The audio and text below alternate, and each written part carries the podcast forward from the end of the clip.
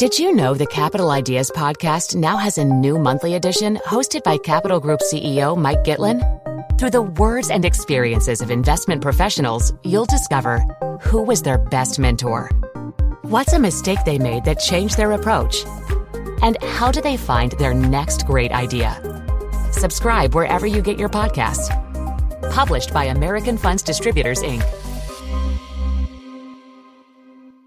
Quality sleep is essential. That's why the Sleep Number Smart Bed is designed for your ever evolving sleep needs. Need a bed that's firmer or softer on either side? Helps you sleep at a comfortable temperature? Sleep Number Smart Beds let you individualize your comfort so you sleep better together. JD Power ranks Sleep Number number 1 in customer satisfaction with mattresses purchased in-store. And now, save 50% on the Sleep Number limited edition Smart Bed for a limited time. For JD Power 2023 award information, visit jdpower.com/awards. Only at a Sleep Number store or sleepnumber.com.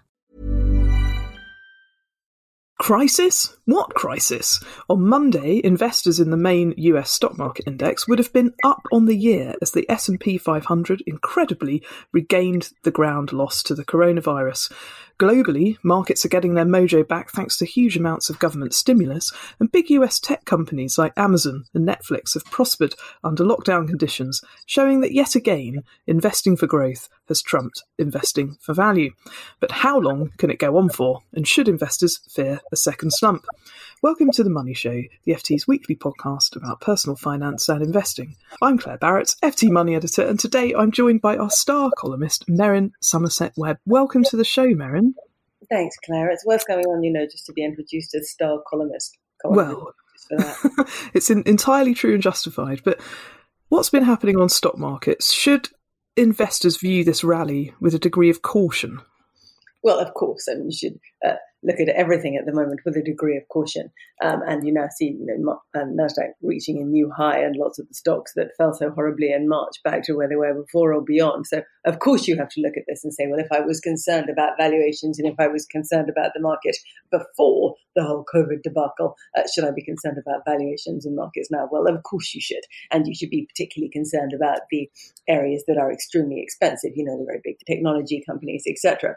Now, you can look at all those companies and you can say these are amazing businesses and these are businesses that we need even more than we did before and businesses that mm. have shown their worth during that crisis. And all of that may be absolutely true, but the connection between price and performance long term never really goes away.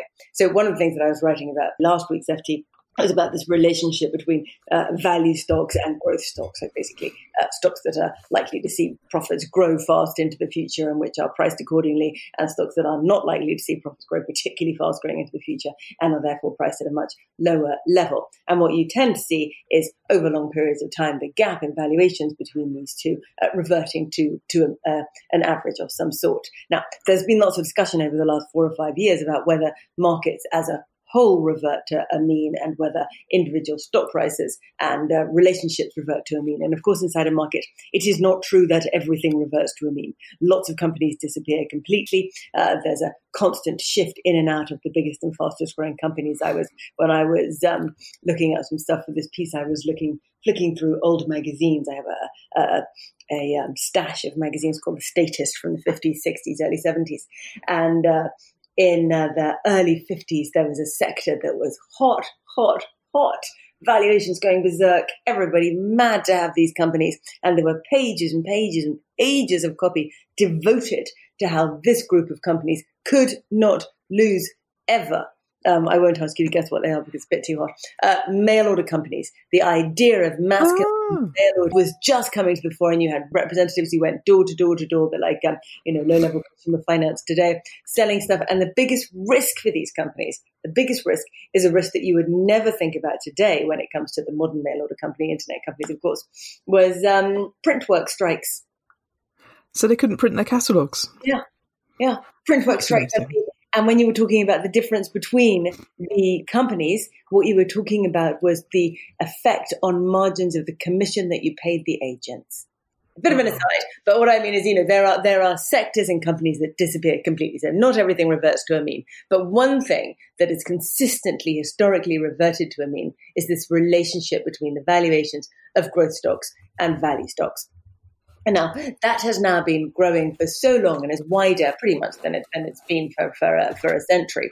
And people look at this and they say, well, that's because the stocks at the bottom are worse companies than they ever used to be. You know, they, they represent sectors that will just die, which are making nothing. Uh, but that's not true. Again, if you look at the numbers, you find that in fact that um, that profits differential between the two is roughly the same as it's always been. So this whole dynamic is not driven by a previously entirely unknown quality differential. That that's not true. Now you can also argue, and the main argument for this is that this can go on forever. It should go on forever. The scarcer growth is, the more you're going to pay for that growth. And the lower interest rates are, the less you're concerned about making immediate cash returns in the, ter- in the form of dividends, etc. So again, the more you're prepared to pay for the hope of long-term growth and that return in the future. And then, of course, there's the fact that uh, uh, extreme uh, monetary stimulus, because of course the money supply is growing extremely fast, and we're seeing stimulus at every possible angle makes valuations completely irrelevant. However, inside that, you still have to take on board that this relationship exists. And the last few days have shown it's beginning to return, those value stocks rising quite fast um, and the gap beginning to close. But it's the early stages of this cycle, assuming it continues. That was Absolutely. a very answer to a short question. Sorry. And we love your long answers. They're always full of information we can go and unpick as investors afterwards. But I should mention we're recording this on Wednesday morning, which is before the US rates decision um, has occurred, which could be a bit of a turning point um, for markets. We await to find out. Now, in your column um, last weekend, you talked about Neil Woodford. We should talk a little bit about Neil because it's now been a year since his flagship equity income fund was suspended. Now, what you said was that he was a big proponent of value investing, a, an investment style that is out of fashion. He's now out of a job um, after everything that happened with, um, with his fund and his investment trust. But you think that value investing, his favoured style, could yet make a comeback? Okay, so Neil Woodford's failure was not down to the fact that he was a value investor. He's always been a value investor, been through long periods of underperformance with that style in the past.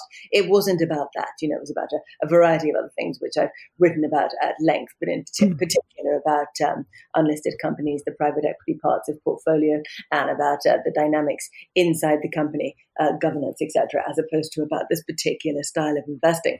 And one of the points I make, I think, in, in that column is that however you invest, you must always make sure that the vehicle in which you invest or the way that you've done it gives you time if it doesn't come good right away. And what Neil ran out of, Mr. Woodford ran out of, was uh, as much, of course, it was goodwill and, and all sorts of things, but it was also time. You know, would this stuff have come good if he had had another year, another two years, another three years to wait? And the answer is yes, very possibly yes. You can't say that necessarily about the uh, private equity holdings. A jury's still out on that, and uh, we may never be sure of exactly how it would have panned out if he'd hung on to them. Um, but the value stuff, yes. All the historical evidence shows that that would have come good in the end, and not only that, but it is a, a, a, an approach that outperforms over the long term, term by something in the region of three percentage points a year, which is very significant over the long term. So it was not his style, his well known style, and the style that made him famous that failed him. It was a variety of, of other unrelated things. Now, Merryn, where do you think there's value to be had today? Neil Woodford obviously was a big fan of UK stocks, and you have also um, been very interested in UK markets since Brexit. Mm, still am. I mean, I think you know the the UK market is still more fairly valued than a lot of other markets, and we do have a lot of what what you might call value stocks in there, uh, particularly in the FTSE 100. You've got a lot of the uh, the kind of equities that one would think won't necessarily be around in, in 10 to 20 years, but nonetheless are making and can make perfectly reasonable returns over the rest of, of their lives. So the UK is a perfectly good place to look for value. Um, the uh, uh, Japan is still a great place to look for value. This is somewhere where you still find stocks that are uh, significantly cheaper than in parts of the rest of the world, and you'll also find um, that companies have quite a lot of cash on their balance sheets and the ability to pay out dividends consistently into the future, which possibly quite a lot of uh, UK and US stocks don't necessarily have anymore. There's uh, been a reasonable amount of value in uh, Europe. And you've started to see that that come back over the last week or so. So um, it does feel like there is a turn. I would invest um, and I know I always say this, but I, I would more in investment trust if you're going for a value bet than anything else, because again, you know, you're talking about needing to have time, needing to be invested in a vehicle that doesn't ever have to sell uh, right, permanent capital. And that's absolutely key if you're investing in these long term trends. Well, thanks very much there to Merryn Somerset Webb, our star columnist. I've said it once, I'll say it again. You can read Merryn's column on our website, ft.com slash money. If you want to get in touch with us, maybe you're an investor listening to this and you have views that you would like to share, you can email us money at ft.com to reach me and our team of experts. And if you want to follow us on Twitter, our handle is at FT Money. I have one final request um, for listeners today. The FT is doing a big survey at the moment to find out what our listeners appreciate from their podcasts. If you would like to give your views, the link is ft.com slash money show survey ft.com slash money show survey. We would really appreciate it obviously if you would give us your thoughts. And also our coronavirus newsletter. It's free at the moment to subscribe for 30 days to the ft's coronavirus business update which is an expert email briefing every morning on how the pandemic is affecting global stock markets businesses and workplaces. If you're interested in signing up for that visit ft.com slash money show covid and you will get free access for 30 days, a special gift from the bottom of my heart. Anyway, we will be back with the Money Show next week at the usual time. Until then, good luck with your investments. Goodbye. Did you know the Capital Ideas podcast now has a new monthly edition hosted by Capital Group CEO Mike Gitlin? Through the words and experiences of investment professionals, you'll discover who was their best mentor What's a mistake they made that changed their approach? And how do they find their next great idea? Subscribe wherever you get your podcasts. Published by American Funds Distributors, Inc. Hey, it's Danny Pellegrino from Everything Iconic. Ready to upgrade your style game without blowing your budget? Check out Quince. They've got all the good stuff shirts and polos, activewear, and fine leather goods all at 50 to 80% less than other high-end brands. And the best part? They're all about safe, ethical, and responsible manufacturing. Get that luxury vibe without the luxury price tag. Hit up quince.com slash upgrade for free shipping and 365 day returns on your next order. That's quince.com slash upgrade.